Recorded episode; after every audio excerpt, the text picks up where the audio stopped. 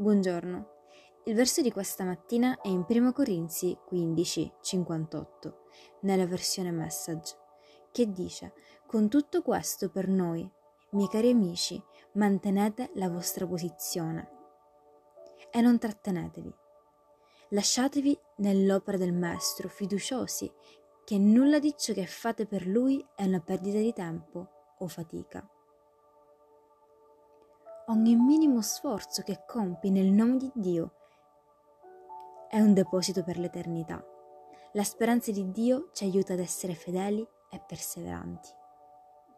Amen. Che Dio benedica la tua giornata.